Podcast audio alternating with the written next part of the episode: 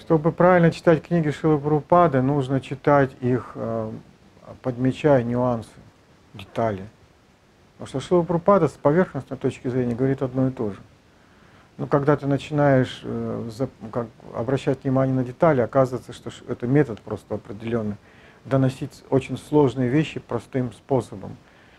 И чтобы понять глубоко книги Шилы Прабхупада, нужно взять ручку, взять тетрадь и просто ввести для себя дневник э, книг Шилы Прабхупады, то есть э, конспектировать Бхагаватам, конспектировать Гиту, записывать свои мысли какие-то, улавливать смысловые связи о том, о- в том, что Шила Прабхупада говорит. Вот так, так можно действительно открыть для себя по-настоящему книги Шилы Прабхупады.